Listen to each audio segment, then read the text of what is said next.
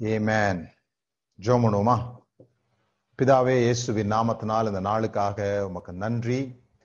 இந்த நாளிலேயும் கூட இந்த வருஷத்தினுடைய கடைசி வாரத்தில் நாங்கள் உங்களுடைய சமூகத்தில் இருக்கும் பொழுது உங்களுடைய வார்த்தைகள் எங்களை ஆயத்தப்படுத்தும்படியாக ஜெபிக்கிறோம்.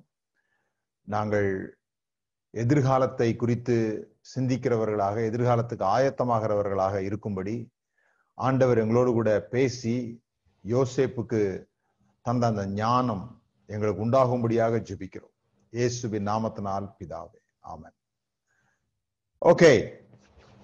ஸோ தொடர்ந்து நாம யோசேப்பினுடைய வாழ்க்கை வரலாறுல இருந்து படிச்சிட்டு இருக்கிறோம் அது வந்து கிறிஸ்மஸ் நியூ இயரு அந்த மாதிரிலாம் இல்லாம தொடர்ந்து நாம வந்து இதே தான் பார்க்க போறோம். இந்த இது எப்போ முடியுதோ அது வரைக்கும் முடியும். So no special New Year sermon no special Christmas சர்மன்லாம் ஸ்பெஷலாக இல்லை. கிறிஸ்மஸ் சர்மன் போன வாரமே நான் சொல்லிட்டேன். எப்படி இயேசுவும் யோசேப்பும் ஒன்னா இருக்கிறாங்க அப்படின்னு சொல்லிட்டு. அது மாத்திரம் இல்லாம இந்த வாரம் மெசேஜ் தான் உங்களுக்கு நியூ இயர் மெசேஜாவும் எடுத்துக்கலாம். கண்டிப்பா நான் ரெண்டாயிரத்தி இருபத்தி ஒன்று எப்படி இருக்கும் அப்படின்னு சொல்ல போறது இல்லை ரெண்டாயிரத்தி இருபத்தி ஒண்ணுல புது வகை கொரோனா பாதிக்குமா பாதிக்காதா? அமெரிக்காவில் ட்ரம்ப் பிரசிடண்டா இருப்பாரா? இல்ல போயிடுவாரா? அமெரிக்காவில் என்ன நடக்கும் ஆப்பிரிக்காவில் என்ன நடக்கும்? அப்படிலாம் சொல்றதுக்கு அந்த நாஸ்டடாமஸ் விஷயங்கள்லாம் நாம் எடுக்க வேண்டிய அவசியம் இல்லை அப்படிங்கிறது என்னுடைய ஆழமான எண்ணம். உலகம் எப்படி இருக்கும்? நாம எப்படி நடந்து கொள்ளணும்? இந்த நியூ இயர் உங்களுக்கு என்ன செய்தி கொண்டு வருகிறது? இது எல்லாமே இந்த வாரத்துல இந்த வாரம் மெசேஜை நீங்க கேட்டீங்கன்னா உங்களுக்கு புரியும். வருஷம் வருஷம் வருஷம் வருஷம் வாக்கு தத்தங்கள் வருஷம் வருஷம் புது புது தீர்க்க தரிசனங்கள்லாம் கேட்டே இருக்கிறோம். நிறைய பேருக்கு பரலோகத்திலே ஆண்டவர் நியூ இயர் கொண்டாடி பன்னெண்டு மணிக்கு வாக்குத்தத்தை ரிலீஸ் பண்ற மாதிரி ஒரு கற்பனை எல்லாம் இருக்குது. இல்லையா? சோ நாம அந்த அந்த கற்பனைக்குள்ளாக போகல. தேவன் நல்ல ஒரு வாழ்வை நமக்கு தந்திருக்கிறார். இந்த வாழ்க்கைய இந்த வாழ்க்கையில நாம் ஜீவனை தெரிந்து கொள்ள வேண்டும் என்று தேவன் விரும்புகிறார். ஜீவன் தான் இங்க முக்கியமே தவிர வேற நீங்க ஜீவனோட இருக்கீங்களான்னு பார்க்கணும். ஜீவனோட இருக்கீங்களான்னா உயிரோட இருக்கீங்களான்னு இல்லை. உயிரோட இருந்து நாம என்ன செய்யறோம் அப்படிங்கிறது தான் ரொம்ப முக்கியம். சோ அதுக்கு தான் நம்ம இந்த யோசேப்பினுடைய வாழ்க்கையில இருந்து பல விஷயங்களை கற்றுக்கொண்டு வருகிறோம். அதுல நான் துவங்கும் போது இப்படி துவங்கினேன். லைஃப் பிகின்ஸ் இன் ட்ரீம்ஸ் யோசேப்பினுடைய வாழ்வு ஒரு சொப்பனத்தில் துவங்குகிறது. அந்த சொப்பனம் நிறைவேறுகிறது தான் யோசேப்பினுடைய வாழ்வினுடைய இறுதி கட்டமாக இருக்கிறது. சோ ஒரு சொப்பனத்தை தருகிற தேவன் விருப்பத்தையும் செய்கையையும் அவரே நமக்குள்ளாக தருகிறார். எல்லாம் பார்த்தோம். அந்த ட்ரீம்ஸ் வந்து மூணு கட்டங்களாக நகர்கிறது.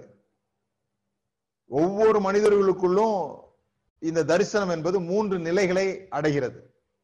அதுல முதலாவது நிலை பர்த் ஆஃப் அ விஷன் ஒரு தரிசனத்தின் பிறப்பு. இரண்டாவது தரிசனத்தின் இறப்பு. டெத் ஆஃப் அ விஷன் மூன்றாவது resurrection of a vision so மூன்று காரியங்கள் இங்க இருக்குது. அதுல நிறைய நேரத்துல நாம எங்க இருக்கிறோம்? பெரும்பான்மையான ம- மக்கள் எங்க இருக்கிறாங்க? அப்படின்னு சொல்லி சொன்னா இந்த டெத் ஆஃப் அ விஷன்ல தான் இருக்கிறாங்க. நிறைய பேருக்கு அது ரிசரக்ட் ஆக மாட்டேங்குது. ரிசரக்ட் ஆகாமலே டெத்லயே அவங்க முடிஞ்சு போயிடுறாங்க. அப்படிப்பட்டவங்க தான் முப்பது வயதுல மறித்து எழுபது வயதுல அடக்கம் பண்ணப்படுறதா சொல்றாங்க. ஏன்னா அவங்களுக்கு ஒரு கனவு இருந்ததே தெரியாமலே போயிடுது சில பேருக்கு.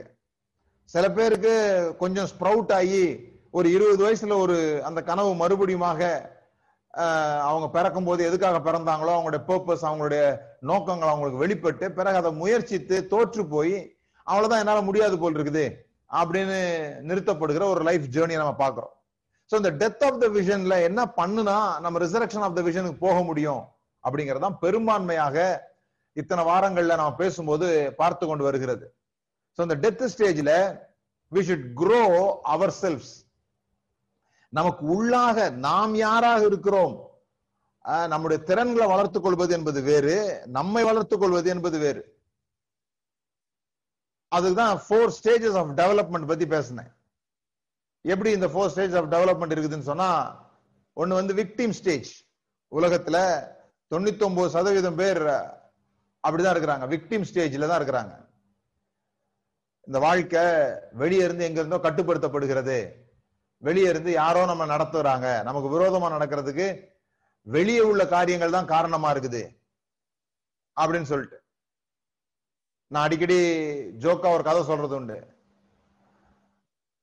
ஒருத்தன் நடு ரோட்ல ஆக்சிடென்ட் ஆயிட்ட உடனே இறங்கி நின்று கத்துறானா என்ன கத்துனா இந்த ஊர்ல ஒருத்தனு கூட கண் வண்டி ஓட்டவே தெரில ஒருத்தர் கூட கார் ஓட்டவே தெரில காலையில இருந்து ஏழாவது ஆள் என் மேல இடிக்கிறான் அப்படின்னு சொல்லிட்டு.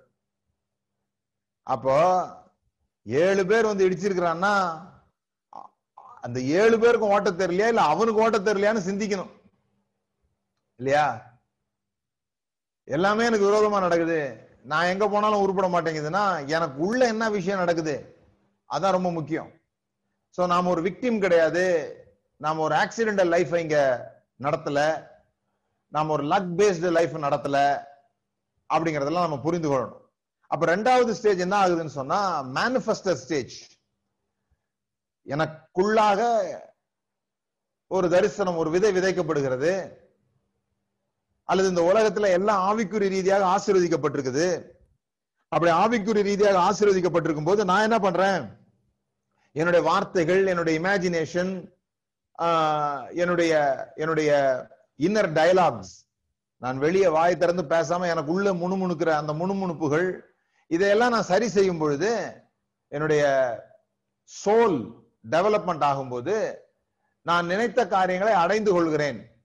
I am able to manifest அப்படிங்கிறது புரியுது. இங்க நிறைய பேர் அந்த பத்து சதவீதத்துல நிறைய பேர் அதுல வந்துட்டு அதுல நின்றுடுறாங்க அதுல நிக்கும் போது ஒரு செல்ஃபிஷ் லைஃப் ஒன்னு உருவாகுது. என்னால எல்லாம் முடியும் என்னால எல்லாம் எனக்கு எல்லாம் முடியும் என்னால எல்லாம் செய்ய முடியும் பணம் எனக்கு ஒரு பிரச்சனை இல்லை. அப்போ கூடுதலாக எனக்கு அந்த பணம் வந்துகிட்டே இருக்கணும். அப்போ வெற்றி வெற்றி வருது ஆனா ஆங்ஷியஸ் இருக்குது. வெற்றி வருது இந்த வெற்றி தொடர்ந்து இருக்குமோ அல்லது தொடர்ந்து இருக்காதோ அப்படிங்கிற ஒரு பயம் வருது. ஸோ இதெல்லாம் தான் அந்த மேனிஃபெஸ்டர்ல இருக்கிற பிரச்சனை. அதுதான் மூணாவது சேனல் கான்சியஸ்னஸ் பத்தி பேசணும்.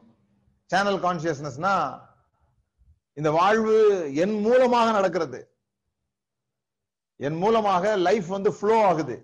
தேவன் என் மூலமாக ஃப்ளோ ஆகிறார். நான் செய்கிற எல்லா காரியங்கள்லையும் தேவன் என் மூலமாக வேலை செய்கிறார் என்பதை கண்டடைகிற ஒரு நிலை. நாலாவது நிலை இந்த மூணாவது நிலையை நம்ம அடைஞ்சாலே மிகப்பெரிய ஒரு விஷயம்தான். ஆனா நாலாவது நிலை ஒன்னு இருக்குது. அதுதான் I and God are one நானும் தேவனும் ஒன்றாய் இருக்கிறோம் இதெல்லாம் தான் பவுல் வெளிப்பாடாக எழுதினார். கிறிஸ்துவானவர் மகிமையின் நம்பிக்கையாக நமக்குள் வாசமாயிருப்பதே அந்த ரகசியம். நானும் தேவனும் கிறிஸ்துவோடு ஒரே ஆவியா இருக்கிறோம் சோ நானும் தேவனும் ஒன்னா இருக்கிறோம் தெர் இஸ் நோ செப்பரேஷன் அந்த செப்பரேஷன் டிசால்வ் ஆயிடுச்சு. ஒன்னு புரிஞ்சுக்கணும். எப்பவுமே நமக்கும் தேவனுக்கும் ஒரு செப்பரேஷன் ஏற்பட்டதே இல்லை. அது ஒரு இல்யூஷன் மாதிரி தான் ஆண்டவர் இந்த மனிதனை விட்டு பிரிந்தார். தோட்டத்தை விட்டு விரட்டினார். பிறகு சேர்த்தார்ன்ற கதையில மனுஷனுக்கும் கடவுளுக்கும் ஒரு பிரிவு ஏற்பட்டது போல. நீங்க அந்த காஸ்பல் கேட்டு நம்ம வந்ததுனாலதான் நமக்கு அந்த ஐடியாஸ் வந்து அதிகமா இருக்குது. நமக்கு இந்த ரோமன் ரோடுலாம் ஒரு காஸ்பல்லாம் சொல்லியிருப்பாங்க. இங்க ஒரு பிளவு இங்க இங்க தேவன் இங்க மனுஷன் நடுவுல பெரிய பள்ளத்தாக்கு. அந்த பள்ளத்தாக்குல இருந்து மனிதனால கடந்து தேவன்கிட்ட வர முடியாது. அப்படி வர முடியாததுனால நடுவுல சிலுவை வந்து போட்டிருப்பாங்க. அந்த நடுவுல சிலுவை போட்டு இந்த பக்கத்துல இருந்து இந்த பக்கம் நடந்து அவன் தேவன்கிட்ட வரணும் அப்படின்னு சொல்லி ஒரு காஸ்பல் அந்த காஸ்பல் வழியா நம்ம கேட்டதுனால நாமும் தேவனும் பிரிந்து இருக்கிறோம் போல் இருக்குது அப்படிங்கிற ஒரு எண்ணம் இருக்குது. இல்ல சூரியன்ல இருந்து கதிர் வருகிறது. கற்பனை பண்ணி பாருங்க. சூ கற்பனை இல்ல. நீங்க யோசித்து பாருங்க. சூரியன்ல இருந்து கதிர் வருது. அதுவும் சூரியன் தான். நாம் அதுக்கு பேர் வந்து கதிர்னு வச்சிருக்கிறோம். ஆனா தட்ஸ் பியூர்லி சன் கடல்ல இருந்து அலை வருகிறது. கடல்லையும் அலையும் பிரிக்க முடியாது. நம்ம பேர் தான் வேற வச்சிருக்கிறோம். அலை அப்படின்னு வச்சிருக்கிறோம். அது மேல எழும்பி வர்றதுனால அதுக்கு பேர் அலை அப்படின்னு வச்சு வேவ்ஸ் அப்படின்னு வச்சிருக்கிறோம். ஆனா ocean and waves are same sun and rays are same God and you and I are same amen அது புரிந்து கொள்ளணும். சோ இந்த தன்மைகளை நாம இங்க வெளியே கொண்டு வரதுக்காக தான் இங்க இருக்கிறோம். அதுல முக்கியமா போன வாரத்துல நான் முடிக்கும் போது இந்த ஃபர்கிவ்னஸ் பத்தி முடிச்சேன்.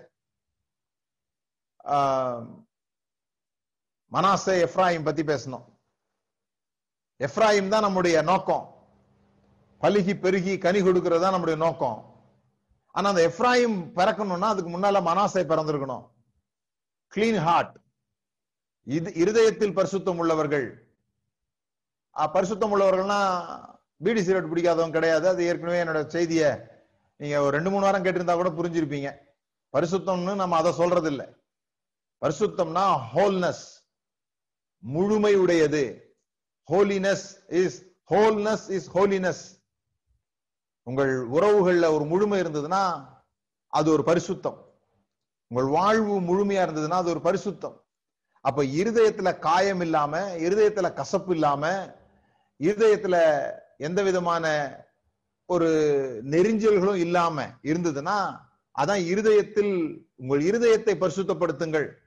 இருதயத்தில் பரிசுத்தம் உள்ளவர்கள் தேவனை தரிசிப்பார்கள். அது அதெல்லாம் நம்ம புரிந்து கொள்ளணும். சோ இந்த இருதயத்தில் பரிசுத்தம்னா நீங்க காயம் இல்லாம இருக்கிறதுன்றத புரிஞ்சுங்க without hole there should be no hole in the soul ஆத்மாவில காயம். அந்த ஏன்னா இந்த முழு உலகமும் இந்த ஆத்தும காயத்துலதான் எல்லா சுழற்சியும் நடந்து கொண்டிருக்கிறது. அதை நிரப்புறதுக்கு அந்த ஒரு எனக்கு ஒரு ஓட்டம் இருக்கு எனக்கு ஒரு வேக்குவம் இருக்கு எனக்கு ஒரு தேவை இருக்கு நான் முழுமை இல்லாம இருக்கிறேன். யாரோ வந்து என்னை முழுமைப்படுத்த வேண்டியிருக்கு. எதுவோ வந்து என்னை முழுமைப்படுத்த வேண்டியிருக்குது. அந்த முழுமை எனக்கு பிஹெச்டியில கிடைக்குமான்னு பாக்குறேன்.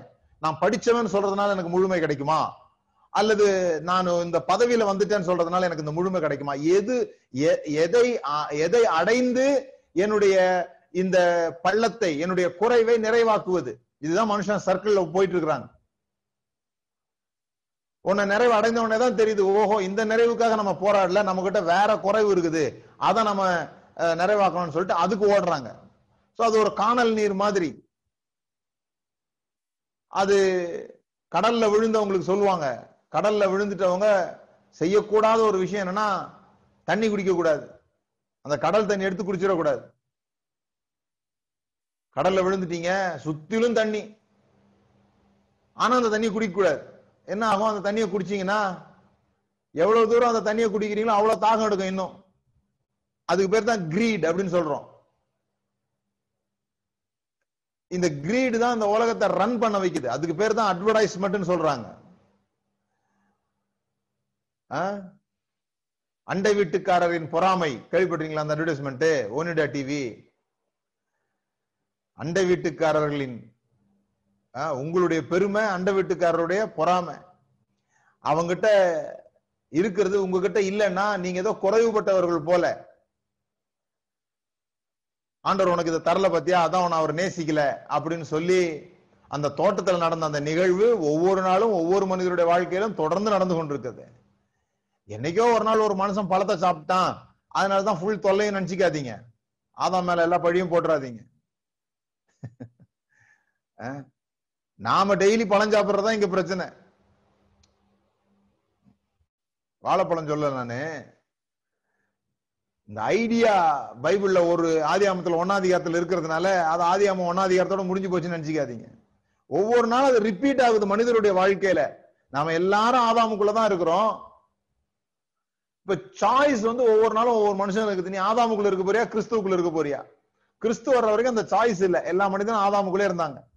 ஆனா கிறிஸ்து வந்தோடனே சாய்ஸ் இருக்குது. நீ ஜீவ விருட்சமா? இல்ல மறுபடியும் மறுபடியும் இந்த கனியே சாப்பிட்டு உன்னுடைய நிர்வாணத்தை பார்த்து பயந்து ஒளிஞ்சு ஐயோ யாரும் என்னை ஏத்துக்க மாட்டாங்க போல் இருக்குது. அல்லது கடவுள் என்னை ஏத்துக்கல அதனால நான் பக்கத்துல உள்ளவன் மேல கோவப்படுறேன். யார கடவுள் ஆசீர்வச்ச மாதிரி இருக்குதோ அவன் மேல கோவப்படுறேன். இந்த கதைகள் எல்லாம் ஏதோ ஆதி அவன் ஒன்னு ரெண்டுல சொல்லப்பட்டதுல நம்முடைய வாழ்வில ஒவ்வொருடைய வாழ்விலும் ஒவ்வொரு நாளும் திரும்ப திரும்ப வருகிற பேட்டர்ன் அது. அது ஒரு ஆர்ச்சி டைப் இப்படிதான் இந்த உலகம் இயங்குகிறது. அதுக்கு ஒரு வாய்ப்பு கொடுக்கப்பட்டிருக்குது. இங்க ஒரு சாய்ஸ் இருக்குது. கிரைஸ்ட் த சாய்ஸ் நீங்க அதை தெரிந்து கொள்ளும் பொழுது அந்த வாழ்வுக்குள்ளாக வரும் பொழுது அவரு சிலுவையில ஹி டுக் த சாய்ஸ் பிதாவே இவர்களுக்கு மன்னியும். ஏன்னா அவருக்கு புரியுது பாருங்க. இந்த மன்னியாமை அப்படிங்கிறது மன்னிக்கிறதுன்றது அடுத்தவங்களுக்கு செய்யற உபகாரம் கிடையாது. மன்னியாமைனா என்னன்னு ஒருத்தர் அழகா சொன்னார். மன்னிக்காம இருக்கிறதுனா நாம விஷம் குடிச்சிட்டு அடுத்தவன் சாவணும்னு காத்திருக்கிற மாதிரியாம். அதாவது சில பேர் பாத்துறீங்களா ஏன் மன்னிக்க மாட்டாங்கன்னா மன்னிக்காதனால அவங்கள ஏதோ தண்டிக்கிற மாதிரி நினைச்சுக்கிறாங்க. நான் அவன் மன்னிக்கல. அதனால அவனுக்கு ஏதோ தண்டனை நடக்கிற மாதிரி ஒரு கற்பனை. அவன் என்னமோ நான் மன்னிக்காதனால நான் கடந்து ஏங்கி கஷ்டப்பட்டு சாக போற மாதிரி நாம நினைச்சுங்கிறோம் ஆனா உண்மையிலே விஷ குடிச்சிட்டது நாம. அது நமக்கு தான் தீமை செய்யுது. எல்லாம் ஒரு முறை மூச்சு இழுத்து விடுங்க பாக்கலாம் ஆஹ் உங்களுக்கு தெரியாத ஒரு விஷயம் இப்ப சொல்றேன் நான். நீங்க புது மூச்சு இழுக்கிறதுக்கு முன்னால பழைய மூச்சை வெளியே விட்டுருக்கணும். பழைய மூச்சை வெளியே விடாம புது மூச்சை உள்ள இழுக்க முடியாது. Life works like that you cannot inhale new without exhaling the old அதனால தான் இந்த பழங்கதை பேசுறது பழைய புலம்பல் புலம்புறது இந்த மூச்சு முட்டியே இருக்கக்கூடாது. அதுக்கு பேர் தான் மூச்சு முட்டுறதுன்னு சொல்லுவாங்க. அதை வெளியே ரிலீஸ் பண்ணாம என் தகப்பன் வீட்டின் வருத்தங்கள் யாவையும் தேவனனை மறக்கச் செய்தார்ன்றதை ரிலீஸ் பண்ணாம புது வருஷத்துக்குள்ள போகாதீங்க. சொல்லிட்டனா? புது வருஷ செய்தி சொல்லிட்டனா இல்லையா உங்களுக்கு? என்ன பிரதர் ஸ்பெஷலா நியூ இயர் மீட்டிங் எல்லாம் கிடையாதா? இந்த இந்த வார்த்தையை கேட்டுங்க. புது வருஷம் நல்லா இருக்கும் உங்களுக்கு. புது வருஷத்துல எந்த வைரஸ் வேணா வரட்டும். உங்களுக்கு உள்ள இந்த மன்னியாம வைரஸை மட்டும் விடாதீங்க. நல்லா இருப்பீங்க. அப்படியே சாகிறதா இருந்தா நல்லா சாவும். சில பேருக்கு ஆ சித்தரக்கூடாது அப்படின்னு ஒரு ரொம்ப பயப்படுறீங்க. என்கிட்ட அப்படி யாராவது பயந்தாங்கன்னா நான் உங்கள்கிட்ட கேட்கிற முதல் கேள்வி இதுதான். இப்ப இருந்து மட்டும் என்ன பண்ணிட்டு இருக்கிறீங்க? அப்படின்றதுதான் முத முதல் கேள்வி. அஹ் நாம இல்லாமலும் இந்த பூமி சுத்தம் நாம இல்லாமலும் சூரியன் உதிக்கும் நாம இல்லாமலும் சூரியன் மறையும். எல்லாம் நிறைய விஷயம் நாம இல்லாமலே நடக்கும். நாம இருக்க மாட்டோம் அவ்வளவுதான். சோ புரிந்து கொள்ள வேண்டியது இந்த மன்னியாமை இந்த மன்னிப்பு என்பது எல்லாராலையும் செய்யக்கூடிய ஒரு விஷயம் இல்லை. நீங்க மன்னிக்கிறீங்க அப்படின்னா நீங்க உங்க ஸ்பிரிட்ல உங்கள் உங்களுடைய உள்ளான மனுஷனில் நீங்கள் பலனடைந்திருக்கிறீர்கள் என்று அர்த்தம். Those are strong in in spirit can can என்னால மறக்க முடியல என்னால மன்னிக்க முடியல நான் இதை ஒருபோதும் மன்னிக்க மாட்டேன் செத்தா கூட முகத்துல மன்னி முழிக்க மாட்டேன். இதெல்லாம் வீரமான பேச்சு கிடையாது. இது கோழைகளுடைய அட்ரஸ் இது. அவங்கள நான் தவறானவங்கன்னு சொல்லல அவர்கள் தங்கள் உள்ளத்துல பலத்தை வளர்த்து கொள்ளணும். உள்ளத்துல பலத்தை வளர்த்து கொண்டா அவங்க அது நான் சொல்லல இது மகாத்மா காந்தி சொல்றாரு. மன்னிக்கிறது என்பது உள்ளத்துல உறுதி உடையவங்களுடைய விஷயம். That's not for weak person அப்படின்னு சொல்ற அன்பு சில சில சமயத்துல இந்த அன்பு எல்லாம் ரொம்ப குழப்பமான ஒரு விஷயம் பாருங்க. அன்பு சகலத்தையும் நம்பும். அன்பு சகலத்தையும் சகிக்கும். அப்படின்னா என்ன நினைச்சுக்கிறோம்? சரி என்ன வேணா செய்யலாம் போலுது யார் என்ன செஞ்சாலும். சரி சரி போ போ போ. அப்படின்னு கண்டுக்காம விடுறதுதான் அன்பு. இல்ல அன்பு எல்லாவற்றையும் சரி என்று ஏற்றுக்கொள்ளும். எங்க போட்டிருக்குது? அன்பு எல்லாத்தையும் சரின்னு ஏத்துக்காது. இந்த டிஃபரன்ஸ் நமக்கு புரியணும். நம்புறது வேற சகிக்கிறது வேற. இப்போ நான் ஒருத்தர்ட்ட ஒருத்தரை நம்பி ஒருத்தர் மேல அன்பு இருக்கிறதுனால ஒரு காரியத்தை செய்ய சொல்லி சொல்றேன். அந்த ஆள் சரியா செய்யல. சரியா செய்யாததுனால நஷ்டம் அடைஞ்சிருது. இப்பதான் விஷயம் புரிஞ்சுக்கணும். நான் அன்பு இருக்கிறதுனால அந்த ஆள்கிட்ட சரி பரவாயில்ல ஊடியா நீ செஞ்சது சரிதான். அப்படி சொல்றது இல்ல அன்பு. நீ செஞ்சது தவறு. ஆனா இதனால உண்டான நஷ்டத்தை நான் சகித்துக் கொள்கிறேன். நான் ஏற்றுக்கொள்கிறேன். இந்த நஷ்டத்தை ஏற்றுக்கொள்கிறேன். நீ செஞ்சதை நான் ஏற்றுக்கொள்ளல. அப்ப இந்த நஷ்டத்தை ஏற்றுக்கொள்ளுவேன்றது எப்படி தெரியும்? அடுத்த முறையும் அவர்கிட்ட அதே வேலையை நம்பி கொடுக்குறேன். அன்பு சகலத்தையும் நம்பும். நாம சகலத்தையும் நம்பும்னா சொல்றதெல்லாம் நம்பும் நினைச்சுக்கிட்டோம். எது சொன்னாலும் நம்புவோம். அது ஞானம் இல்லாத விஷயம். புரிந்து கொள்ளணும். அன்புன்னா என்னன்னு புரிஞ்சுங்க. அதான் ஹோல் சப்ஜெக்டே அதுதான். அன்பு கடிந்து கொள்ளுமா? கடிந்து கொள்ளும். அன்பு கடினமா பேசுமா? கடினமா பேசும். அன்பு திருத்துமா? திருத்தம். அதுல எல்லாம் பிரச்சனை இல்லை.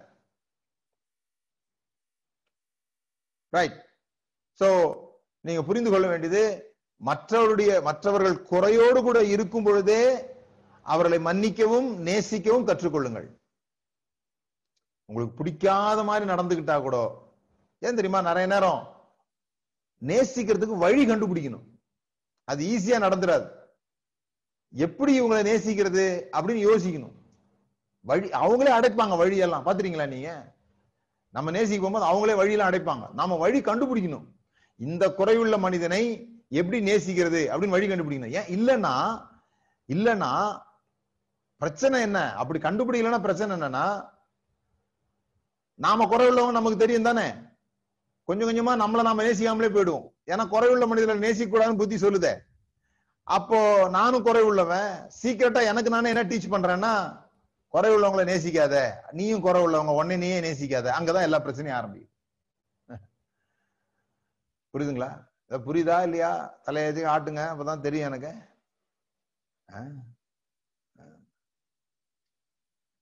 ஸோ ஃபர்ஸ்ட் அன்பு அல்லது மன்னிப்பு பத்தி பேசியிருக்கிறேன். ரெண்டாவது செல்ஃபிஷ்னஸ் இல்லாத ஒரு தன்மையை ஜோசப்ட பாக்குறோம் அவனுடைய காரியமாக அவன் எதுவுமே பேசல. எங்கன்னு சொல்லி சொன்னா அவனுக்கு ஒரு வாய்ப்பு கிடைக்குது. என்ன வாய்ப்பு? சிறைச்சாலையிலிருந்து விடுதலையாக்கி கொள்ளக்கூடிய ஒரு வாய்ப்பு. ராஜா கிட்ட பேரம் பேசக்கூடிய ஒரு வாய்ப்பு. போன வாரம் நான் இது பேசின பிறகு அந்த கேள்வியில கூட போட்டிருந்தாங்க. அப்போ தாவிது கேட்டானே இவனை கொள்பவனுக்கு என்ன செய்யப்படும்? அப்படின்னு கேட்டானே.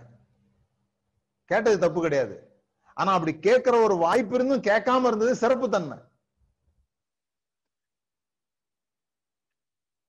ராஜா சொப்பனத்துக்கு நான் அர்த்தம் சொல்லிடுவேன். என்ன வந்து தவறா போட்டாங்க. குறைஞ்சபட்சம் விசாரணை கமிஷனாவது கேட்கலாம். நான் செஞ்சது தப்பா இல்லையான்னு ஒரு விசாரணை கமிஷன் போட்டு நியாயம்னா என்ன விடுதலை செய்யுங்க ராஜா. அப்படி கூட கேட்டிருக்கலாம். அவன் அப்படி கேட்கவே இல்லை. அல்லது இப்ப யோசித்து பாருங்க. ஏசு சொன்னார் உன்னை ஒருத்தன் ஒரு மைல் தூரம் கூப்பிட்டா நீ அவனோட ரெண்டு மைல் தூரம் போ. உன் அங்கியை கேட்டா சட்டையும் கழட்டி கொடுத்துரு. அப்படின்னு சொன்னார் இல்லையா? அப்படின்னு என்ன அர்த்தம்? இப்ப நம்ம யாருக்கும் சட்டை கழட்டி கொடுக்கறது இல்லை. ஏன்னா யாருக்கிட்ட நம்ம அங்கி கேட்க நம்ம கிட்ட வந்து அங்கி கேட்கறதும் இல்லை. கேட்டா தானே? அதனால அது பிரச்சனை இல்லை இப்ப நமக்கு. ஆனா என்ன விஷயம்? இப்ப பாருங்க. ஒரு நீங்க ஒரு பல் டாக்டர்கிட்ட போறீங்க. பல் டாக்டர்கிட்ட போறீங்க. அவர் பல்லுல சில வேலைங்கள்லாம் செஞ்சு அதெல்லாம் பிடுங்கி அடைச்சு என்னமோ பண்றார். பண்ணிட்டு நீங்க வீட்டுக்கு வந்துட்டீங்க. மூணு நாள் கழிச்சு திடீர்னு அந்த டாக்டர்கிட்ட இருந்து ஒரு ஃபோன் வருது. மூணு நாளைக்கு முன்னால பல்ல பிடுங்குனீங்களே. இப்ப எப்படி இருக்குது? சுகமா இருக்குதா? வேற எதுவும் பிரச்சனையா? அந்த மாத்திரை ஒழுங்கா சாப்பிட்டீங்களா? இப்படி ஒரு டாக்டர் கேட்கிறாருன்னு வச்சுக்கீங்க. அடுத்த முறை உங்களுக்கு பல்வலியோ அல்லது உங்க சொந்தக்காரங்கள்ல யாருக்கு பல்வலி வந்தாலுமே நீங்க யார்கிட்ட தான் கூப்பிட்டு போவீங்க எந்த டாக்டர் தான் அறிமுகப்படுத்துவீங்கன்னா இந்த கூப்பிட்டு கேட்டாரே அவரை தான் அறிமுகப்படுத்தும் ஏன்னா இதுக்கு பேர் தான் ஒன் நாட் ஒன் பிரின்சிபிள் நூறு சதவீதம் அவர் நல்லா வேலை செய்யணும். அதான் நம்மளோட எதிர்பார்ப்பு. ஆனா அவர் கூப்பிட்டு நம்மளை விசாரிக்கணும்னு நம்ம எதிர்பார்க்கவே இல்லை. ஆனா அவர் அதை செய்யும் பொழுது அவரு அவருடைய கஸ்டமராக தொடர்ந்து நாம சில சமயம் சும்மா பல்ல போய் காமிச்சிட்டு வருவோம்னு கூட போவோம் மாசத்துக்கு ஒரு முறை அந்த டாக்டர். ரொம்ப பிடிச்சி போவோம். இப்ப நம்முடைய பிசினஸ்ல கூட அப்படித்தானே? நம்முடைய பிசினஸ்ல கூட நம்ம நம்முடைய காரியங்களை கூட. அவங்க எதிர்பாராத காரியங்களை நம்ம அவர்களுக்கு செய்யும் பொழுது அந்த எல்லையை மீன் மீறும் போது யோசப்பட நிலைமையை நினைச்சு பாருங்க. சொப்பனத்தை கரெக்டா ராஜா பார்த்த சொப்பனத்தை கரெக்டா சொல்லிட்டா ஹண்ட்ரட் மார்க் அவனுக்கு. அதுக்கு மேல ராஜா அவன்கிட்ட ஒண்ணுமே எதிர்பார்க்கல. இவனும் விட்டுட்டு போயிடலாம். அது அவன் தேசம் கிடையாது. அவங்களுடைய விரோத தேசம். அவங்க எப்படி எப்படி போனா என்ன? இந்த நாடு அழிய போகுது. நாடு அழிய போகுது. பஞ்சத்துல இந்த நாடு எனக்கு நல்லா தெரியும். ஏழு வருஷத்துல அந்த நாடு அழிஞ்சிடும் ஓகே. இப்படி போல அவன். அவன் செல்ஃபிஷ்னஸா இல்ல. எனக்கு என்ன கிடைக்கும் அவன் யோசிக்கல. அவனோட யோசனை எல்லாம் என்னுடைய சந்ததி எப்படி காப்பாற்றப்படும்? தேவனுடைய தரிசனம் எப்படி நிறைவேற்றப்படும்? எங்க ஆப்ரஹாம் என்னுடைய தாத்தாவுக்கு ஒரு வாக்கு தத்தம் கொடுக்கப்பட்டிருக்குது. இந்த காணானை சுதந்திரிப்பாய். இந்த காணான சுதந்திரிக்கணும் இந்த பஞ்சத்துல என்னுடைய குடும்பம் செத்து போயிடக்கூடாது. அப்ப இந்த தேசத்தை நான் காப்பாத்தி ஆகணும். Your decisions should be your future generation decisions நீங்கள் இன்றைக்கு எடுக்கிற முடிவுகள் உங்களுடைய வருங்கால சந்ததியை பாதிக்கக்கூடியதாக இருக்க வேண்டும். யோசிச்சு பாருங்க எல்லாருமே செல்ஃபிஷ்னஸ் இருந்தா தென்னை மரமே யாரும் வச்சிருக்க மாட்டாங்க. யாரோ ஒரு நல்லவங்க அவங்களுக்கு நல்லா தெரியும் நாம வச்சா நாம இந்த இந்த தென்னை மரத்துல இளநி குடிக்க முடியாது. ஆனா என் மகனோ என் பேரனோ இந்த தென்னை மரத்துல இளநி குடிப்பாங்கன்னு யோசித்ததுனால தான் தென்னை மரத்தையே நட்டுறாங்க. அது கூட இப்ப கண்டுபிடிச்சிட்டாங்க. மூணு மாசத்துல எல்லாம் விளையிற மாதிரி எல்லாம் இப்ப ஏன் கண்டுபிடிக்கிறாங்கன்னா நானே சாப்பிட்டு போடணும். நான் வைக்கிறத நானே சாப்பிடணும் அதனால குட்டி குட்டியா மரம் எல்லாம் உற்பத்தி பண்றாங்க. ஆனா நம்முடைய உள்ளத்துக்குள்ளாக எனக்கு இதுல பேர் வராதுன்னு எனக்கு தெரியும். எனக்கு இதுல யாரும் பாராட்டு பண்ண போறதுல எனக்கு தெரியும். ஆனா இந்த காரியத்தை செய்ய வேண்டியது இருக்குது. இந்த காரியம் செய்வதன் மூலமாக இந்த பூமி இந்த பூமியில பரலோகம் ஒரு டிகிரி அதிகமாகும்னு சொல்லி சொன்னா not not not one degree அதிகமாகும்னு சொல்லி சொன்னா அதை செய்வதற்கு நான் ஆயத்தமா இருக்கிறேன். என் பேர் வரணும்னு கிடையாது. எனக்கு என்ன இதுல உண்டாகும் கிடையாது. நான் செஞ்ச நான் கவனிப்பாங்கன்னு கிடையாது. இன்னொருத்தருக்கு மகிழ்ச்சி உண்டாக்குறேன். அது நான் தான் செஞ்சிருக்கணும்ன்ற அவசியம் கிடையாது. அதுலதான் ரொம்ப மகிழ்ச்சி இருக்குது. அதனாலதான் இயேசு சொன்னாரு நீங்க காணிக்க கொடுக்கும்போது யாருக்கும் தெரியாம கொடுங்க. மத்தவங்களுக்கு செய்யும் போது தான தர்மம் பண்ணும்போது வலது கை செய்யறது இடது கை தெரிய வேணாம்லாம் ஏன் சொன்னாருன்னு சொல்லி சொன்னா அது மகிழ்ச்சியை இன்னும் அதிகமாக்கும் நமக்கு. நாம செஞ்சுட்டு அவங்க நம்மளை பாராட்டாத போது பாராட்ட எதிர்பார்த்து கொடுக்கும் போது பாராட்டலன்னா நம்ம கொஞ்சம் சங்கடமாயிடும். பாராட்டுவாங்கன்னு நினைச்சு கொடுக்கும்போது. பாராட்டவே கூடாதுன்னு நினைச்சு கொடுத்து பாராட்டினா சந்தோஷம் அதிகமாயிடும். அவ்வளவுதான். தெரியக்கூடாது. அதான் நம்ம இந்த ஹாஸ்டல்ல படிக்கிறவங்களுக்கு தெரியும். ஹாஸ்டல்ல அது மாதிரி ஒருவேளை நீங்க விளையாடி இருப்பீங்களான்னு தெரியல. ஏஞ்சல் கேம்னு விளையாடுவாங்க. ஏஞ்சல் கேம் இந்த கிறிஸ்மஸ் சமயத்துலலாம் கொண்டு போய் அவங்க பாக்ஸ்ல வச்சுட்டு வந்துருவாங்க. தெரியாது. யார் வச்சான்னு தெரியாது. இவங்க அதை தெரிஞ்சுக்கிற ஆர்வத்துல வேலை செய்வாங்க. இது யார் வச்சிருப்பா? இது யார்கிட்ட இருந்தது? அப்படின்னு ஒரு ஒரு கேம் ஒன்று விளையாடுவாங்க. செல்ஃபிஷ்னஸ் வந்து நம்முடைய நம்ம நம்முடைய பார்வையை சின்னதாக்கி விட்டுரும். நாம நாம மட்டுமே வாழக்கூடிய ஒரு உலகமாக இதை நம்ம பார்ப்போம். ஸோ அதுல இருந்து நம்ம வெளியே வரணும். மூணாவது சர்விங் ஹார்ட் சர்விங் ஹார்ட் ஊழியம் செய்கிற இதயம். ஊழியம்னா மறுபடியும் கிறிஸ்தவ ஊழியம் இல்லை. இது நீங்க நீங்க செய்யற எல்லாமே சர்வ் தான். அதான் நான் சொல்றேனே இந்த இந்த பிரசங்கத்தை இன்னொருத்தர் நீங்க கேட்க வைக்கிறீங்கன்னு வச்சுங்க. ஒரு ஷேர் பண்றீங்க. சர்விங் தான். ஓ இது எனக்கு புரோஜனமா இருந்தது போல யாருக்காவது புரோஜனமா இருக்கும். சில சமயம் உங்களை விட அதிகமான புரோஜனம் யாருக்காவது ஆயிடும். அன்னைக்கெல்லாம் நான் உட்காந்து கேட்டுட்டு இருக்கிறேன் ஒரு பிரதர்கிட்ட. எப்படி அவர் நமக்கு அறிமுகமானாருன்னு ஆச்சரியமா இருக்குது. யாரோ யாருக்கோ சொல்ல ஏன் அவருக்கு யாரோ அறிமுகப்படுத்த இன்னைக்கு அவர் ரொம்ப நெருக்கமானவராக நமக்கு இருக்கிறாரு. ஆனா அவர் அறிமுகப்படுத்தினவங்க யாருன்னே தெரியல. இப்ப அவருக்கே தெரியல. யார் அறிமுகப்படுத்தினா அப்படின்ட்டு. அப்ப பாருங்க இந்த ஆசீர்வாதங்கள்ன்றது உங்களுடைய சர்வீஸ் மூலமா தான் இதாகுது. வீட்டுல வீட்டுல யாரு பெரிய ஆளு? நிறைய பேர் இப்பெல்லாம் சொல்றாங்க எங்க வீட்டுல எல்லாம் என்னது? அம்மனி ஆட்சி தான் நடக்குது. எங்க வீட்டுல என் மனைவி தான் ஆட்சி செய்யறாங்க அப்படின்னு சொல்றாங்க. மனைவி ஆட்சி செய்யறாங்களா புருஷன் ஆட்சி செய்யறாங்களான்றது எப்படி தெரிஞ்சுக்கலாம்? ஏன் நிறைய வீட்டுல புருஷன் ஆட்சி நடக்க மாட்டேங்குது உண்மைதான் நடக்கல தான். இப்ப மாறிட்டே வருதுல. ஏன் நடக்க மாட்டேங்குது எல்லாம் பைபிள் வசனம் நிறைவேறது தான்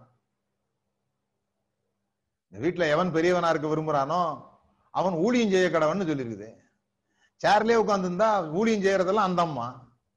கடைக்கு போறதுல இருந்து பிள்ளைங்களை பார்க்கறதுல இருந்து ஃபுல் சர்விங்கும் அவங்க நடக்கும்போது அதிகாரம் ஆட்டோமேட்டிக் அவங்க கையில தான் போகும். இதை புரிஞ்சுக்கணும். நான் பெரிய ஆளா இருக்கணும் அப்படின்னா நிறைய ஊழியம் செய்யணும்னு போட்டிருக்கு பைபிள்ல. யார் ஊழியம் செய்யறாங்களோ அவங்க தான் பெரிய ஆளாக ஆக முடியும். சோ யோசேப்புக்கு அந்த சர்விங் ஹார்ட் சாக்கு போக்கு சொல்லாம ஏன் செய்யக்கூடாதுன்றதுல அவனோட கவனமே இல்லை. அப்பா வந்து அவனுங்க தோத்தான்ல ஆடு மேய்ச்சிட்டு இருக்கும்போது பலகாரம் கொண்டு போய் கொடுக்க சொல்றாரு. நான் என்ன யோசித்து பார்த்தேன்? நான் என்ன யோசிப்பா வச்சு கற்பனை பண்ணேன். ஜெனியூனா உண்மையா சொல்லியிருப்பேன் அப்பாட்ட. நான் போக மாட்டேன். அவங்களுக்கு என்ன பிடிக்காது. அவங்களுக்கு நான் சோறு கொண்டு போகணுமா? அடிச்சு கிடிச்சு போடுவானுங்க. தனியா போக மாட்டேன். அம்மா தந்து அப்படி சொல்லியிருப்பியாப்பா? என்ன போக சொல்லியிருப்பியா? எத்தனையோ விஷயம் கேட்டு கண்டிப்பா அவங்களுக்கு கொண்டு போய் கொடுக்க மாட்டேன் நான். ஆனா இவனுக்கு அந்த ஊழியம் செய்கிற இருதயம் பாருங்க. சோவிங் அவனுக்கு பரல் பலன் நல்லது கிடைக்குமா? நல்லது கிடைக்காதான்னு அவனுக்கு தெரியாது. தூக்கி குழியில போடுவானுங்களா? அண்ணமார்கிட்ட கொஞ்ச நாள் கூட இருந்து ஆடு மேய்ச்சிட்டு வரலாமா? அல்லது உடனே திரும்பி அப்பாட்ட போடான்னு திருப்பி அனுப்பிச்சிடுவானுங்களா? அவனுக்கு தெரியாது. பட் இஸ் ஹார்ட் அதை அவன் சர்வ் பண்றதா இருந்தது. ஸோ இதெல்லாம் போக இன்றைய தலைப்பு prepare for the future prepare for the future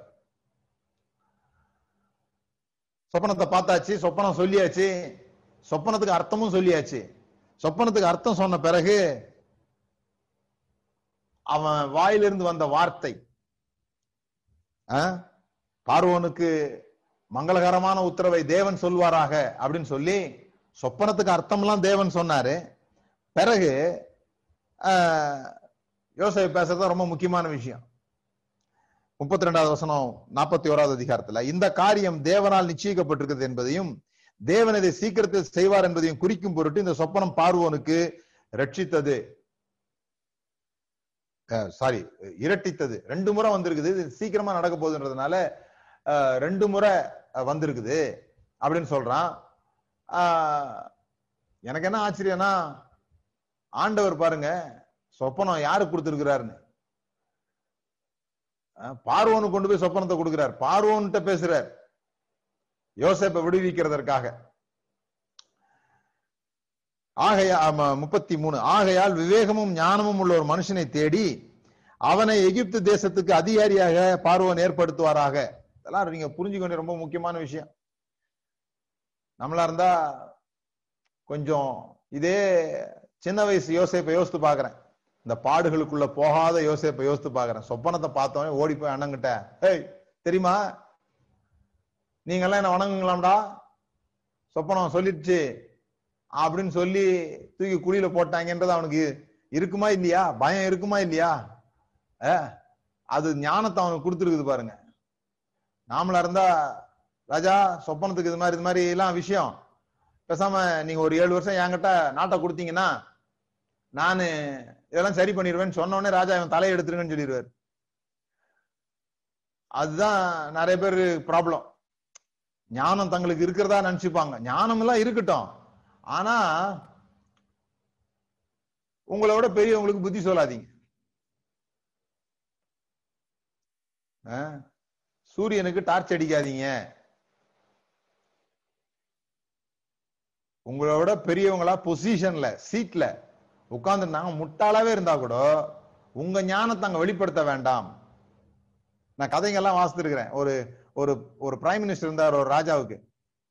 ஒரு பிரைம் மினிஸ்டர் இருந்தாரு அவரு ராஜாவை மகிழ்விக்கும் பொருட்டாக ராஜாவுக்கு ராஜாவை ஐஸ் வைக்கணும் அப்படின்னு சொல்லி ராஜாவோட பிறந்த நாள்ல அவரை அவனுடைய வீட்டுல பிரதம மந்திரியுடைய வீட்டுல ராஜாவுக்கு விருந்து வைப்பான். பயங்கரமான விருந்து வச்சு தட்டாப்புடான விருந்து. அப்போ ராஜா வருவார். ராஜா வந்து பார்த்துட்டு சாப்பிட்டுட்டு போயிட்டு காலையில இந்த மந்திரியை சிரத சிரசேதம் செய்ய சொல்லி கட்டளை போடுவார். எல்லாருக்கும் ஒரே ஆச்சரியமாயிடும் நைட்டு தான் போய் சாப்பிட்டு வந்தார் இந்த ஆளு. அவன் பாருங்க ராஜா மேல இருந்த பாசத்துல அவன் பாட்டுக்கு பிரம்மாண்டமான விருந்தெல்லாம் ஏற்பாடு பண்ணான் அவனை போய் கொல்ல சொல்றாரு அப்படின்னு சொல்லிட்டு விகடகவி கேட்பான் ராஜா கிட்ட ராஜா இது என்ன அர்த்தம் இல்லாம பண்றீங்க? அப்படின்ட்டு. அப்ப ராஜா சொல்லுவார் அவன் வீட்டுக்கு போனேன்.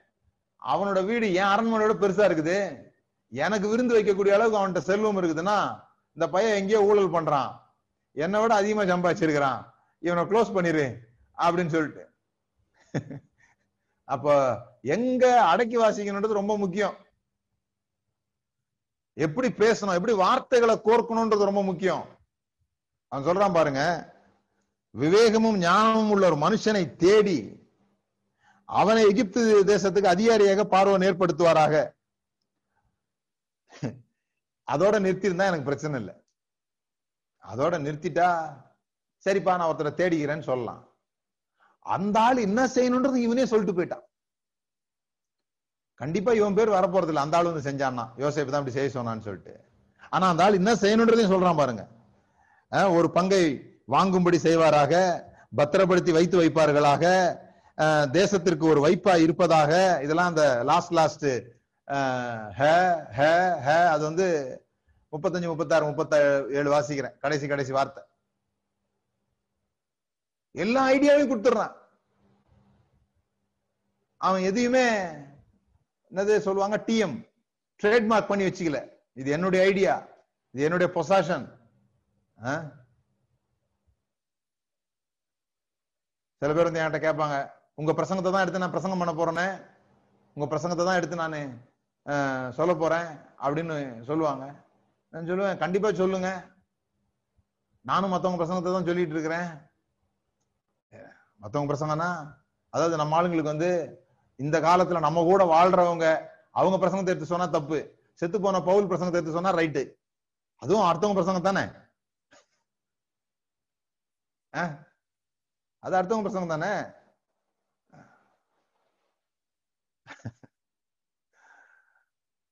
ஜஸ்டின் பிரபாகரன் சொன்னாரு நான் சொல்ற பிரசங்கத்தை அப்படியே எடுத்துட்டு போய் நீ சொல்லு. நீ அடிக்கிறது வேற மாதிரி இருக்கும் நான் அடிக்கிறது வேற மாதிரி இருக்கும். ஆக மொத்தம் கோலியாத்து கீழே விழணும். அவ்வளவுதான் நமக்கு தேவை அப்படின்னு.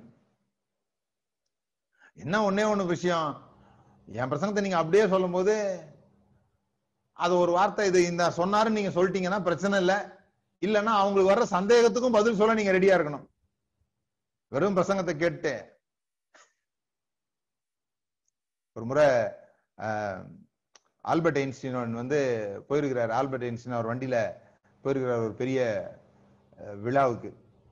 அப்போ ஒரு டிரைவர் சொன்னாராம் என்ன சார் எப்ப பார்த்தாலும் நீங்களே பதில் சொல்லுங்கிறீங்க எங்களாலாம் பதில் சொல்ல முடியாதுன்னு நினைக்கிறீங்களா? அப்படின்னு கேட்டவொடனே ஆல்பர்ட் ஐன்ஸ்டீன் சொன்னாராம் சரி இந்த முறை நீ பதில் சொல்லு. நான் வண்டியிலே இருக்கிறேன். அப்படின்ட்டு டிரைவரை விட்டுக்கிறார்.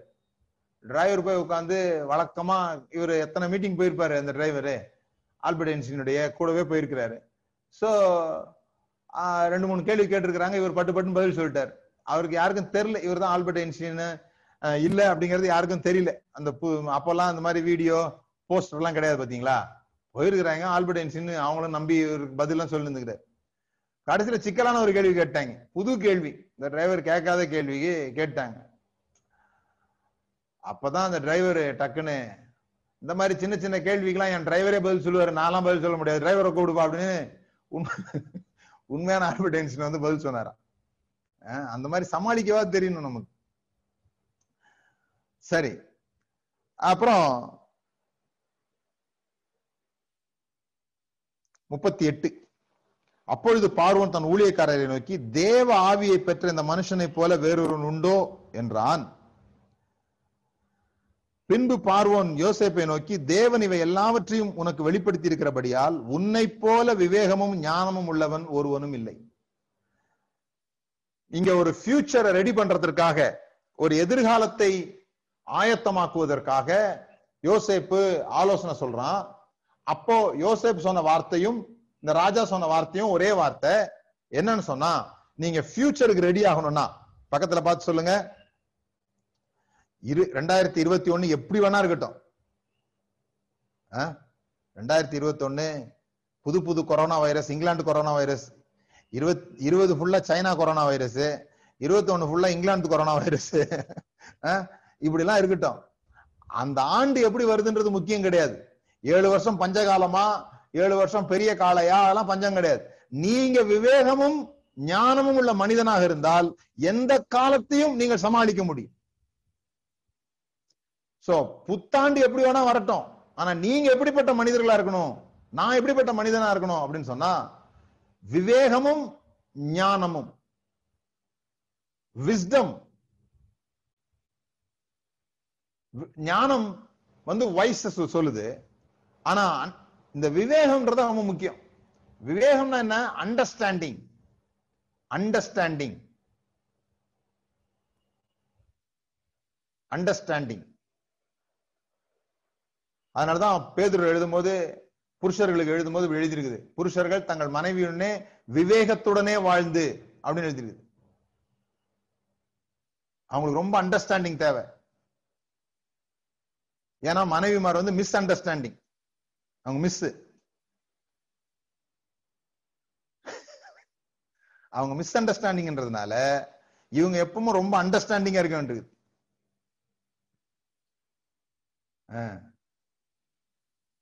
இதை மிஸ் பண்ணாம அண்டர்ஸ்டாண்ட் பண்ணிட்டீங்களா?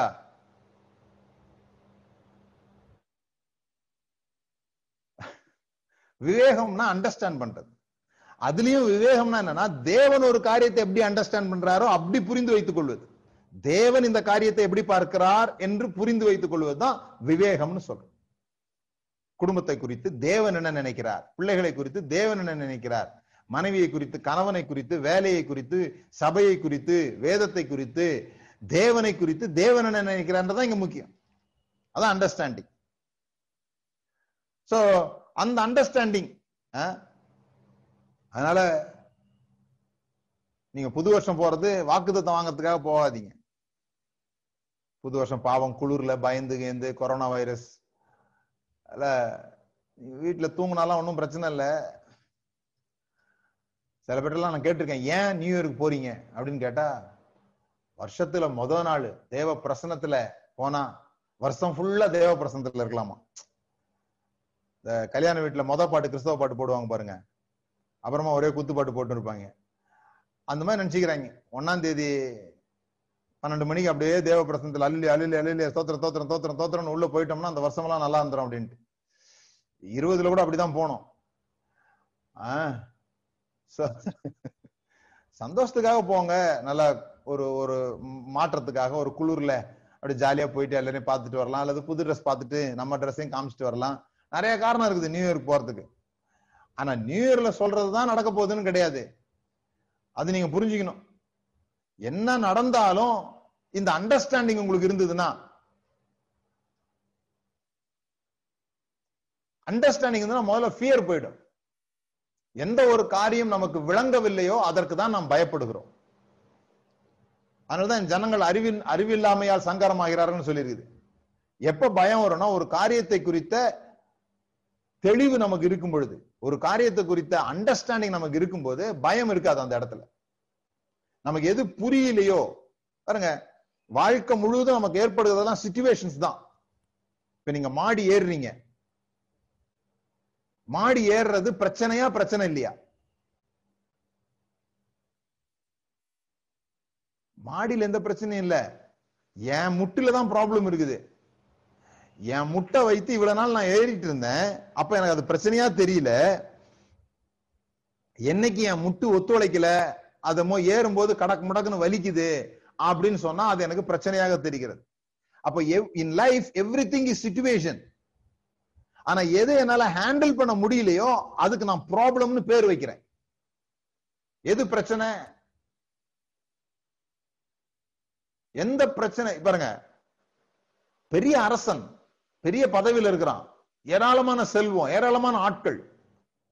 ஆனா ஒரு சொப்பனம் பார்க்கறான். அந்த சொப்பனம் பார்த்தோன்னே பைபிள்ல சொல்லிருக்குது பார்வோனுடைய மனம் கலக்கம் அடைந்தது. ஏன்னா அவனுக்கு அதனுடைய அதை அண்டர்ஸ்டாண்ட் பண்ண முடியல. அண்டர்ஸ்டாண்ட் பண்ணாத போது விவேகம் இல்லாத போது மன கலக்கம் வரும். மனம் கலங்கி போகும். நிறைய நேரத்தில் நம்ம என்ன நினைக்கிறோம்? ஒரு பிரச்சனை இல்லாத வாழ்க்கை வேணும் அப்படின்னு நினைக்கிறோம். தயவு செய்து நான் சொல்றேன் உங்களுக்கு என்னுடைய பிரசங்கத்தை கேட்கறதுனால நீங்க ஆசீர்வதிக்கப்பட்டிருக்கிறதா உணர்ந்தீங்கன்னா இந்த வார்த்தையை நீங்க எழுதி வைத்துக் கொள்ளுங்க. பிரச்சனைகள் இல்லாத வாழ்க்கையை எதிர்பார்க்காதீங்க. அப்படி ஒண்ணு இல்ல. ஏன்னா இந்த பிரச்சனைன்றது the things we are not able to handle properly. அப்ப எல்லாத்தையும் நான் சரியா ஹேண்டில் பண்ண முடிஞ்சிருச்சுன்னா நான் வளர்ச்சி நின்றுச்சுன்னு அர்த்தம். நான் புதிய காரியங்களுக்கு போகும்போது தான் எனக்கு பழக்கம் இல்லாத காரியங்கள்ல கால் வைக்கும் பொழுதுதான் நான் வளர முடியும். அதுதான் நான் பிரச்சனைன்னு சொல்றேன். அதை புரிந்து கொள்ளணும். நான் அடிக்கடி சொல்றது போல ஒரு குழந்தை பிறக்குது. அந்த குழந்தை அந்த குழ- அந்த இருபது இருபத்தஞ்சு வயசுல கல்யாணம் பண்றாங்க. இருபத்தாறு வயசுல குழந்தை பிறகுது அந்த குழந்தை நைட் எல்லாம் அழுது அடிக்கடி அதுக்கு நாப்கின் மாத்த வேண்டியது இருக்குது. அந்த குழந்தைய பாதுகாக்க வேண்டியிருக்குது அது சும்மா போட்டு போயிட்டு அது கட்டில விட்டு கீழே விழுந்துரும். அதை எப்படி தலையெல்லாம் வச்சு பாதுகாக்க வேண்டிய முறைகள் இருக்குது. இது எல்லாத்தையும் அந்த 25 வயது பெண்ணோ ஆணோ செய்யறாங்க பாருங்க. அது அவங்களுக்கு ஒரு பிரச்சனையாவே தெரியல. அந்த குழந்தைய வளர்க்கறதுல ஒரு சந்தோஷம் இருக்குது. அந்த குழந்தைக்கு வேண்டியதை அடிக்கடி பால் ஊத்தி வைக்கிறாங்க. எங்கேயாவது வெளியே போனா அதுக்கு தேவையானதெல்லாம் முதல்ல ஒரு பெரிய பேக்ல எடுத்து வச்சுக்கிறாங்க. ஆயத்தமாகறாங்க. அதெல்லாம் உங்களுக்கு பிரச்சனையாவே தெரியல. ஆனா அதே குழந்தை பதினாறு வயது பதினெட்டு வயது ஆகும்போது ரொம்ப பிரச்சனையா தெரியுது. வயிற்றுல நெருப்ப கட்டிட்டு இருக்க மாதிரி இருக்குதுன்றாங்க. ஏன் அதே குழந்தை குழந்தையா இருக்கும்போது உங்களுக்கு பிரச்சனையா தெரியல? உங்களால ஹேண்டில் பண்ண முடிஞ்சது. அதனால அது உங்களுக்கு பிரச்சனையே தெரியல. இதுக்கு இந்த இந்த அந்த அது போகிற பாதையில ஏற்படுகிற பிரச்சனைகள் உங்களுக்கு பதில் சொல்ல தெரியாத போது அதை எப்படி கையாளணும்னு தெரியாத போது இப்ப பிரச்சனை குழந்தை இல்ல. இப்ப நீங்க இப்ப சில பேர்லாம் என்கிட்ட வந்திருக்கிறாங்க ஆலோசனைக்காக வந்திருக்காங்க பதினெட்டு வயசு இருபது வயசுல இந்த காதலுக்கு இதெல்லாம் வந்துடும் வந்தோடனே வருவாங்க பிரச்சனைக்கு வருவாங்க. ஐயோ இப்படி பண்றாங்க அப்படி பண்றாங்க. கீழ்ப்படிய மாட்டேன்றாங்க எதிர்த்து பேசுறாங்க முரட்டுத்தனமா நடந்துக்கிறாங்க. கொஞ்ச நாளைக்கு முன்னால இப்படி இல்ல பிரதர் இப்பதான் இப்படி. அந்த பையன்கிட்ட பழக ஆரம்பிச்ச பிறகுதான் இப்படி. அப்படி இப்படின்னு சொல்லுவாங்க. நான் அவங்கள்ட்ட கேட்கறது உடனே உனதான் பேசாம இதுக்கு இந்த குழந்தை வளராம அப்படியே கட்டில பக் பக்கன் படுத்திருந்தா உங்களுக்கு ரொம்ப சந்தோஷமா இருந்திருக்கும்ல? அப்படின்னு கேட்டா ஐயோ இல்ல பிரதர் அப்படிம்பாங்க. அப்ப இப்ப என்ன பிரச்சனை? குழந்தை வளர்ந்துட்டது பிரச்சனையா? குழந்தை வளர்ந்துருச்சு நீங்க வளரலன்றதுதான் பிரச்சனை. நீங்க அங்க இருபத்தஞ்சு வயசுல ஸ்டக் ஆயிட்டீங்க. குழந்தை அது பாட்டுக்கு வளர்ந்துகிட்டே போகுது. நீங்க கூட சேர்ந்து வளரல. சில பேர்லாம் ரொம்ப பாசமா சொல்லுவாங்க இன்னைக்கு கூட நான் என் பிள்ளைய குழந்தையாத்தான் பாக்குறேன். அதுக்கு பேர் நாசமா போச்சுன்னு அர்த்தம். அப்படிலாம் பார்க்க கூடாது. அதுக்கு எதுக்கு வளருது அது? நீங்க பா- குழந்தையா பாக்குறதுக்கா? கல்யாணம் பண்ணி வச்ச பிறகு கூட எனக்கு என்னைக்கு இருந்தாலும் நீ குழந்தைதானா ரொம்ப கஷ்டம். ஏன் உங்களுக்கு அந்த பார்வை மாறலன்னா நீங்க வளரல. நீங்க அது பெத்த போது என்ன மனநிலையில இருந்தீங்களோ அந்த மனநிலையில இருந்துட்டீங்க. அது வளர்ந்துட்டே போது அது கேட்கல. ஏமா நீ வளர்ந்தியா இல்லையான்னு அது கேட்கல. சோ பிரச்சனைன்றது இதுதான். அதை புரிஞ்சுவீங்க நீங்க நான் உங்களுக்கு பிரச்சனைனா என்னன்ற சொல்றீங்க முதல்ல. அதை அண்டர்ஸ்டாண்ட் பண்ணாலே பாதி பயம் நமக்கு போயிடும். அப்போ பிரச்சனை வராம இருக்க கூடாது ஏன்னா பிரச்சனை வந்ததுன்னா நமக்குள்ள நாம யார் என்பது நமக்கு தெரிய ஆரம்பிக்கும். அது வரைக்கும் பா அந்த பார்வோனுக்கு தன்னுடைய மனம் கலங்கும் என்பது கூட தெரியாது. பார்வோனுக்கு தெரியவே தெரியாது. அவ்வளவு வசதி. அவனுக்கு தேவையானது எல்லாம் இருக்குது. ஆனா இங்க ஒரு புது பிரச்சனை ஹேண்டில் பண்ண வேண்டியிருக்குது. அவனுடைய மனம் கலங்கினது.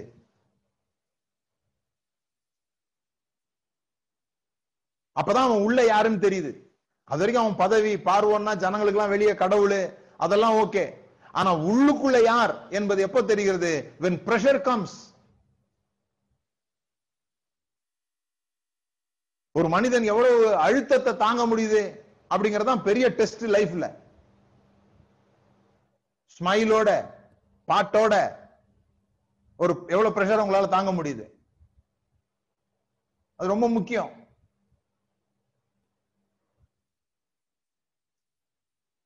பூ பூவை கசக்காம அதுல இருந்து சென்ட் எடுக்க முடியுமா?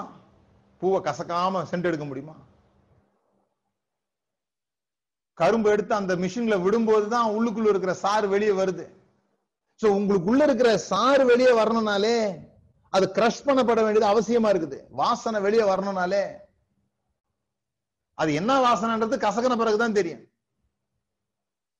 நல்ல வாசனையா கெட்ட வாசனையான்றது உள்ள இருக்கிறது தானே வெளியே வரும். கிரஷிங் ரொம்ப முக்கியம். சோ அண்டர்ஸ்டாண்டிங் அண்ட் விஸ்டம் ரெண்டு வார்த்தை இந்த வருஷத்துக்கு நான் உங்களுக்கு விடுறேன். அண்டர்ஸ்டாண்டிங் அண்ட் விஸ்டம் இந்த வருஷம் எல்லாம் நீங்க யோசிக்க வேண்டியது. ஒவ்வொரு சூழல்லையும் ஒவ்வொரு சூழலுக்கு நீங்க போகும்போதும் இதை நான் எப்படி புரிந்து கொள்கிறேன்? இதை எப்படி ஞானமா செயல்பட போறேன்? இதை எப்படி புரிந்து கொள்கிறேன்? இதை எப்படி ஞானமா செயல்பட போறேன்? புரிந்து கொள்ளும் போது எதை முதலாவது புரிந்து கொள்ளணும்? கவனிங்க. இந்த செழிப்பு நல்லதுன்றவங்க கை வைத்துங்க பார்க்கலாம். செழிப்பு நல்லதுன்றவங்க. அல்லே லுயா இந்த ஏழு வருஷம் வறுமை அது நல்லதுன்றவங்க கை வைத்துங்க. இப்ப இப்ப நான் ஏன்னு கேட்க முடியாத தூரத்துல இருக்கீங்க நீங்க இப்போ. அதனால தப்பிச்சிட்டீங்க நீங்க. சில பேருக்கு ஃபேமின் வந்து ரொம்ப கஷ்டம். ரொம்ப சரியில்லாத ஒரு நிலையா நினைக்கிறாங்க. நான் நான் உங்களுக்கு சொல்றேன். First understanding God works in rhythm தேவன் ரிதம் சுழற்சியின் அடிப்படையிலே வேலை செய்கிறார். எவ்ரி திங் காட் கிரியேட்ஸ் தேவன் எதையெல்லாம் உண்டாக்கி இருக்கிறாரோ நீங்க பிரீத்திங் உங்க பிரீத்திங் பாருங்க. ரித்தம்னா தெரியும்ல? டூ பை ஃபோர் அப்படின்னு சொல்லுவாங்க ட்ரம்ஸ் அடிக்கிறவங்க. அது ஒரு ரித்தம் ரித்தமெட்டிக்னு சொல்லுவாங்க. தேவன் செய்யற எல்லாத்துலயும் அந்த ரித்தம் இருக்கும். காலை மாலை.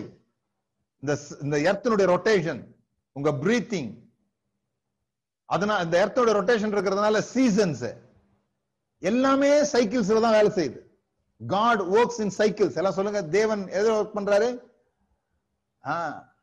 அதனாலதான் தேவன் பெண்களை உண்டாக்கும் போது அவங்களுக்கு சைக்கிள்ஸ் வச்சாரு.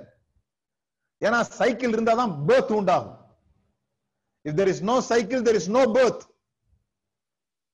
அது நீங்க நல்லா புரிஞ்சுக்கணும். ஆண்டவரே நான் என்ன மேல இருந்தேன் இப்ப கீழே வந்துட்டேனே அப்படின்னா அந்த சைக்கிள் இல்லைன்னா பேர்த்திங் உண்டாகாது. இட்ஸ் சைக்கிள் தேவனுடைய சிருஷ்டிப்புல நீங்க அந்த சைக்கிள் பார்க்கலாம். அதனாலதான் நீங்க செழிப்புல இருக்கும்போது வாழ்வு காலத்தில் அனுபவித்திரு தாழ்வு காலத்தில் சிந்தனை செய். நான் வேற மாதிரி சொல்றேன் அத. செழிப்பு காலத்தில் ஃபேமினுக்காக பிளான் பண்ணுங்க. ஃபேமின்ல இருக்கும்போது எப்படி ப்ராஸ்பர் ஆகிறது அப்படின்னு திங்க் பண்ணுங்க. ஏன்னா சைக்கிள் நம்ம ஃபேமின்ல இருக்கும்போது ஐயோ ஃபேமின்ல மாட்டிக்கிட்டுமே அதுல ஒரியாகி உங்களுக்கு ஒரு சொப்பனமே வந்துருச்சுன்னு வச்சுங்க இன்னும் ஏழு வருஷம் கழிச்சு நீங்க தரித்திரத்துல போக போறீங்கன்னு வந்துருச்சுன்னா ஏழு வருஷம் ஆக வேண்டியதே இல்ல. அடுத்த வருஷமே நீங்க தரித்திரத்துக்கு போயிடுவீங்க. நினைச்சு நினைச்சே. வந்துருச்சாமா? தரிசனம் வந்துருச்சாமா? வந்துருச்சாமா ஆனா ஞானம்ன்றது அது இல்ல. என் சூழ்நிலை இப்படி ஆக போகுது. அதுக்கு நான் கவலைப்பட போறது இல்ல I am going to prepare அதனாலதான் எகிப்துல பஞ்சம் வந்த போது கூட அவங்க பஞ்சத்தை அனுபவிக்கல. ஏன்னா அவங்க எங்க ஆயத்தமா இருந்தாங்க? செழிப்பு காலத்திலே ஆயத்தம் ஆயிட்டாங்க அதுக்கு இது நான் வரும் வாரங்கள்ல பேசுறேன். ஆனா இந்த வாரத்துல நான் சொல்றது don't stuck by the feeling of famine வாழ்க்கையில சரியா நடக்கல என்பதற்காக உங்க வாழ்வு இன்றைக்கு சரியாய் போகவில்லை என்பதற்காக இன்றைய சூழல்ல மாட்டிக்கொள்ளாதீங்க.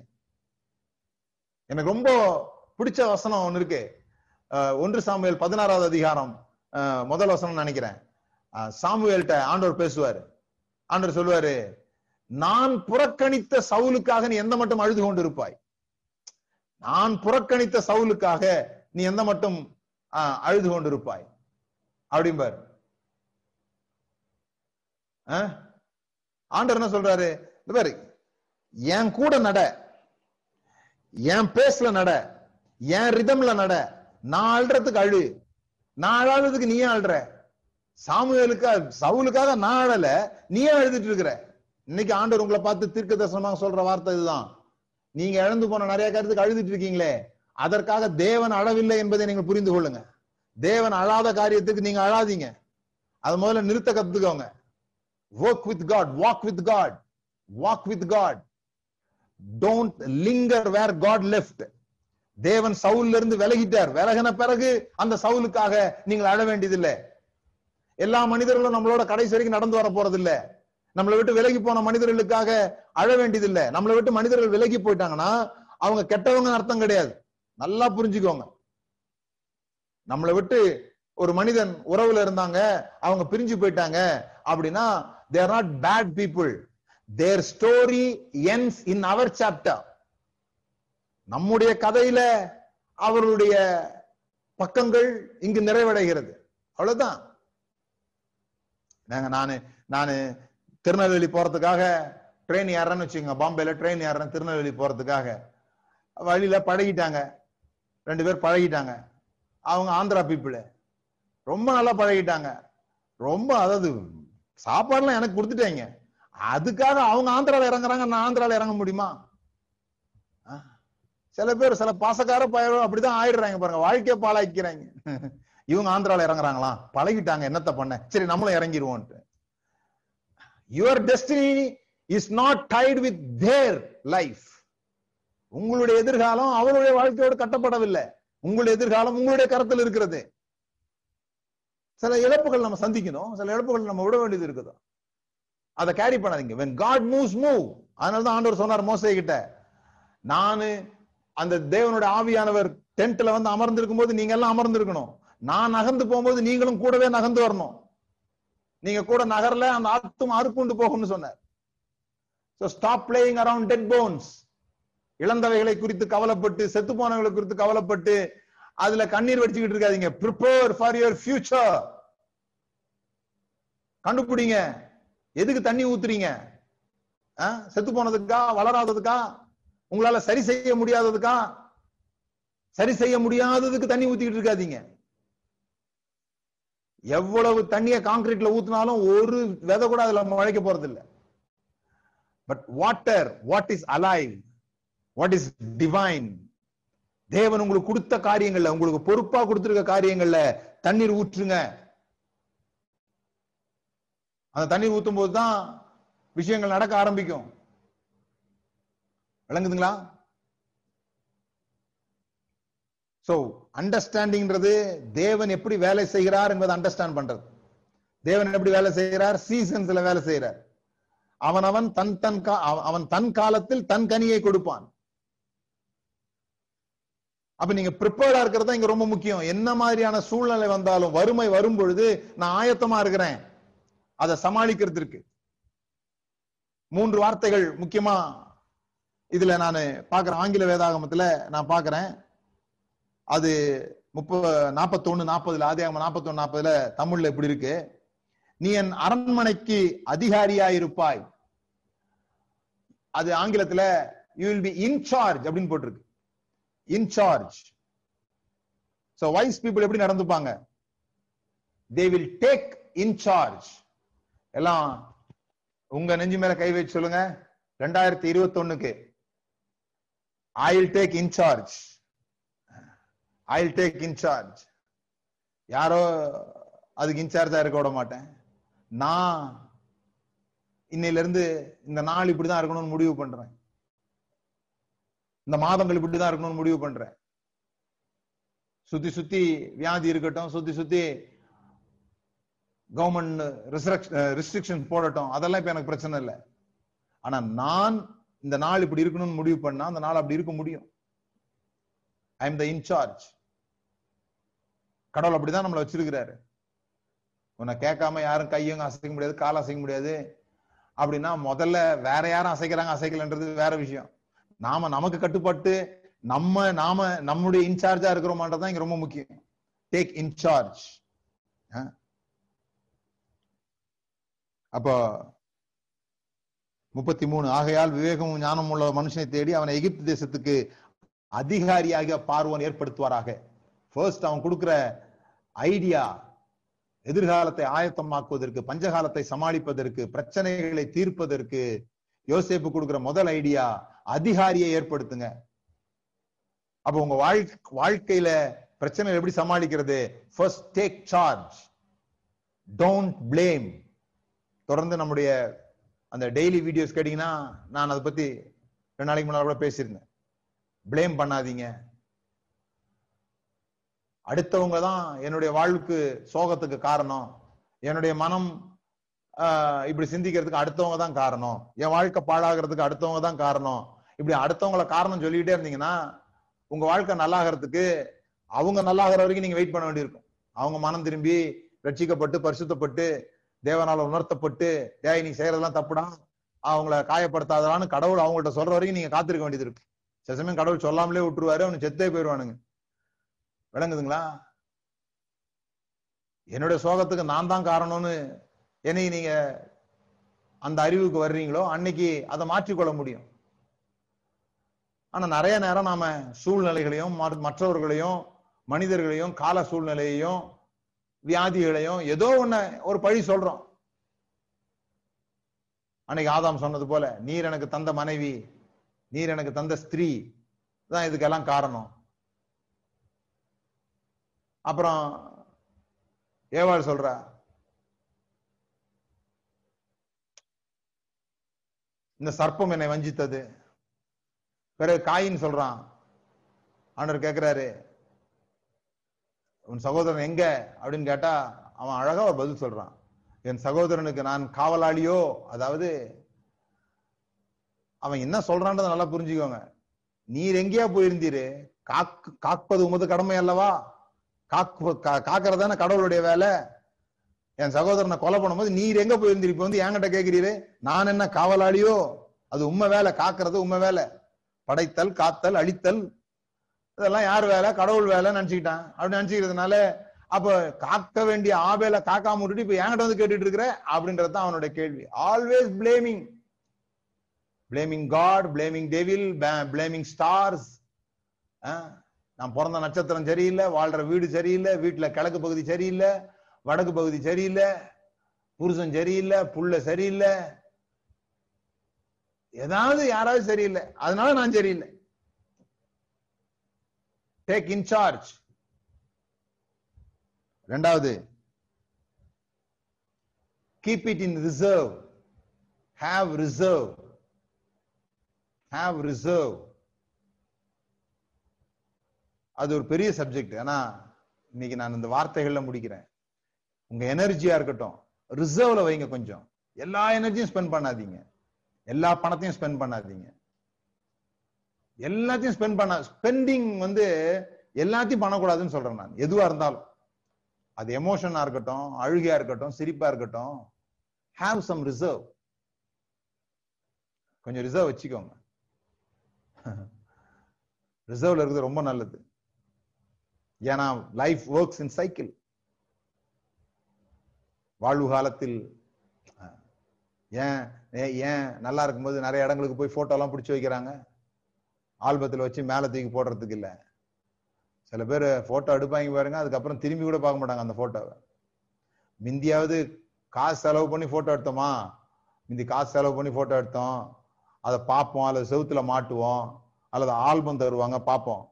இப்ப எந்த காசும் செலவு பண்ணாம சும்மா கையில ஒரு மொபைல் வச்சுட்டு பிடிச்சு பிடிச்சு எடுத்துக்கிட்டே இருக்கிறோமா? எடுக்கும்போது பாக்குறது தான் அதோட செகண்ட் டைம் பாக்குறதே கிடையாது ஆனா அது கொஞ்சம் காசு செலவு பண்ணி நல்லா எடுத்து வச்சுக்கிட்டோம்னா சோகமான நேரத்துல. கணவன் மனைவி சண்டை வருதுன்னு வச்சுக்கீங்க. அவர் ஆபீஸ் போன பிறகு நீங்க இன்ப சுற்றுலா போன அந்த ஆல்பத்தை எடுத்து வச்சு பாருங்க. ஓ இவ்வளவுலாம் சந்தோஷமா இருந்திருக்கிறோமான்னு ஒரு ஒரு ஞாபகமாவது வரும். ஏன்னா கற்பனையில எப்படி வரும்னா இந்த மனுஷனை கல்யாணம் பண்ணது சந்தோஷமே போச்சு அப்படின்ற மாதிரி ஒரு ஞாபகம் வரும். இல்ல இல்ல உண்மை அது இல்ல. ஏன்னா போட்டோ ப்ரூஃப் இருக்குது. அங்க போய் பாத்தீங்கன்னா ஓ இப்படிலாம் கூட சந்தோஷமா இருந்த நாட்கள் இருந்திருக்குது. இப்படிலாம் இருந்திருக்குது. அது ஒரு ஒரு ரிசர்வ் அந்த எனர்ஜியை எடுத்து இங்க செலவு பண்ணணும். அது அது நான் அடுத்த வாரத்துல முதல் சண்டேன்றதுனால நான் ஜோம் பண்ண போறேன் உங்களுக்கு ஹீலிங்காக. நிறைய பேர் ஹீல் ஆக போறீங்க. அப்போ வந்து நான் உங்களுக்கு சொல்லி தருவேன் எப்படி வந்து ஹீல் ஆகணும்னு சொல்லிட்டு. எவ்ரி திங் இஸ் பேலன்ஸ் இங்க எல்லாமே ஏற்கனவே இருக்குது. அதை சேமிச்சு வச்ச இடத்துல இருந்து எடுக்கிறது இல்ல ரெண்டு விஷயம் செய்யணும். ஒன்னு ரிசர்வ்ல இருக்கணும். அதுல முக்கியமா மணி மேட்டர்ஸ் இந்த நாள்ல நான் முடிக்கிறதுக்கு முன்பாக உங்களுக்கு கேட்கிறேன் ஒருவேளை மறுபடியும் ஒரு லாக்டவுன் வந்து அல்லது நம்முடைய சரீரத்திலேயோ ஏதோ ஒரு பிரச்சனை ஏற்பட்டு நான் வீட்டிலே ஆறு மாதங்கள் படுத்திருக்க வேண்டிய ஒரு சூழ்நிலை வேலைக்கு போகாத முடியாத ஒரு சூழ்நிலை எனக்கு வருமானால் இன்று நான் எப்படி வாழ்கிறேனோ அப்படியே வாழ்வதற்கு தேவையான பணம் பேங்க்ல இருக்கான்னு யோசித்துக்கோங்க. Six months this is call reserved amount reserve அது எடுத்து செலவு பண்றதுக்கு இல்ல. வண்டியில டூ வீலர்லாம் ரிசர்வ் கொடுத்துருப்பாங்க. சில பேர் ரிசர்வ் போட்ட பிறகு ரொம்ப நேரம் ஓட்டலாம்னு யோசிப்பாங்க. அது அதுக்காக கொடுக்கல. ரிசர்வ்னா இப்போ உடனே பெட்ரோல் ஃபில் பண்ணணும்னு அர்த்தம். அப்ப ரிசர்வ் அமௌண்ட் நீங்க வச்சிருக்கணும். பினான்சியல் விஸ்டம் இல்லைன்னு சொல்லி சொன்னா நாட்டை நிர்வகிக்க முடியாது வீட்டை நிர்வகிக்க முடியாது தனிப்பட்ட மனிதனுடைய சந்தோஷத்தை நிர்வகிக்க முடியாது. You should have financial wisdom relational wisdom உறவு உறவு சார்ந்த ஒரு ஞானம் உங்களுக்கு தேவை. சில சமயம் அது பட்சபாதம் மாதிரி தோணும் உங்களுக்கு. யோசேப்பு அண்ணமார பார்த்த உடனே அண்ணமாட்ட சொல்றான் கண்டதையும் சொல்லாதீங்க ஆடு மேய்க்கிறவன் சொல்லு. சொல்லி ராஜா கிட்ட பேசி கோஷன்ல கொண்டு போய் அவங்கள உட்கார வைக்கிறான். மத்த மத்த ஆட்கள் எல்லாம் பஞ்சத்துல வந்திருக்கும் போது இவன் அண்ணமாருக்கு நீங்க யோசிச்சிருக்கீங்களா ஏன் யோசிப்பு இப்படி நடந்துகிட்டான்ட்டு? அண்ணமார அழைக்கிறான். பயம்புறுத்துற மாதிரி பயம்புறுத்துறான் அப்படி பயம்புறுத்தும் போது கூட தீமையினால அவர்களை பயன்படுத்தல பணத்தை போட்டு பாத்திரத்தை போட்டு நன்மையினாலே அவங்களை பயம்புறுத்துறான் கவனிச்சிங்களா நீங்க? உறவினர்களை பயன்படுத்தும் போது நன்மைகளால பயன்படுத்துங்க அவன் நன்மையாலே பயமுறுத்துறான் அவனை. அவனுங்க திரும்பி பயந்து வர்றானுங்க. அவன் அவனுக்கு யாருக்கு முக்கியத்துவம் கொடுக்கணும்னு தெரியுது அவனுக்கு. சில பேர் நான் பாக்குறேன். வீட்டுல எலக்ட்ரிக் பில் கட்ட மாட்டேன்றாங்க. வீட்டுல பிள்ளைங்களுக்கு சாப்பாடு இல்லைன்றாங்க. ஃப்ரெண்ட்ஸுக்கு போய் காசு கொடுத்துட்டு இருக்கிறாங்க. ஃப்ரெண்ட்ஸுக்கு ஃப்ரெண்ட்ஸுக்கு செய்யறோன்றாங்க. ஒரு நாள் கூட நீங்க பணக்காரன் ஆகவே முடியாது. ஏன்? நீங்க வாழ்விலும் தாழ்விலும் சொன்னது ஃப்ரெண்டு கிட்ட இல்ல. இங்க. யாரோடு கூட கவனன் பண்ணிருக்கீங்களோ யாரோட கூட அக்ரிமெண்ட்ல கையெழுத்து போட்டிருக்கீங்களோ அவங்களுக்கு முதலாவது செய்யணும். அதனாலதான் யோசேப்பு முதலாவது அவங்கள கொண்டு போய் கோஷன்ல வைக்கிறான். முழு எகிப்துக்கும் அவன் அதிகாரி தான். முழு எகிப்தையும் காப்பாற்ற வேண்டியவன் தான். ஆனா அவன் முதலாவது அவங்கள கொண்டு போய் வச்சது எங்கன்னு சொல்லி சொன்னா குடும்பத்துக்காரங்களை. சோ ப்ரியாரிட்டி பேஸ் பண்ணணும். யார் எனக்கு முதல் யார் எனக்கு ரெண்டாவது யார் எனக்கு மூணாவது? யார நான் ப்ரியாரிட்டி பேஸ்ட்ல நீங்க லைஃப வாழ பார்க்கணும். அது சுயநலம் இல்லை. அது உங்களுடைய அவசியம். நீங்க நிச்சயமாக அப்படி செய்ய வேண்டியது உங்களுடைய கடமையாக இருக்கிறது. So take in charge have reserve மூன்றாவது சேவ் சேவ் சேவ்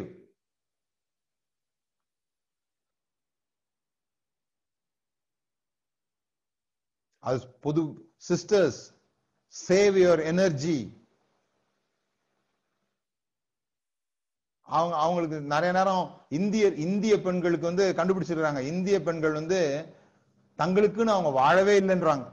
அது கல்யாணம் ஆன பிறகு.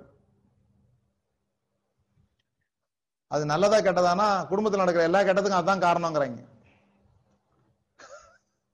நீங்க நினைச்சுக்க கூடாது ஏதோ ரொம்ப தியாகமா இருந்துட்டீங்கன்னு. இங்க உழைச்சிட்டு பிறகு என்ன சொல்றோம்? எனக்கு ரெஸ்டே இல்லை.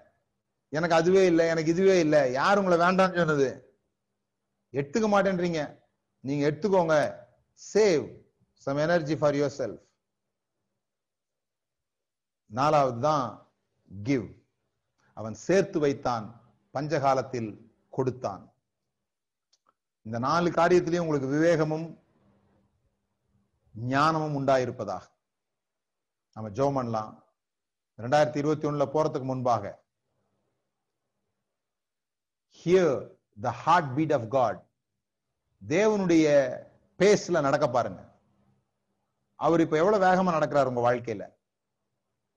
அவர் இப்ப ஸ்லோ ஆகுறாரா வேகம் எடுக்கிறாரா உங்க லைஃப்ல சில பேருக்கு வேகம் எடுப்பார். சில பேருடைய லைஃப்ல ஸ்லோ பண்ணிக்கோ இப்ப நீ ரொம்ப ரேஷா போற. அப்படி சொல்லுவார். அதுதான் கிறிஸ்தவ வாழ்க்கை. நான் புறந்தள்ளின சாமுவேலுக்காக நீ ஏன் அழுகிற? இப்பமே போய் தாவித அபிஷேகம் பண்ணு. ஆண்டவரே சாமுவேல் கேட்கிற ஆண்டவரே இங்க சவுல் ஆட்சி பீடத்துல உட்கார்ந்து இருக்கிற ஆண்டவரே சவுல் சிங்காசனத்துல உட்கார்ந்து இருக்கும் போது இன்னொரு ராஜாவை போய் ஆட்சி போய் அபிஷேகம் பண்ண சொல்றீங்களே?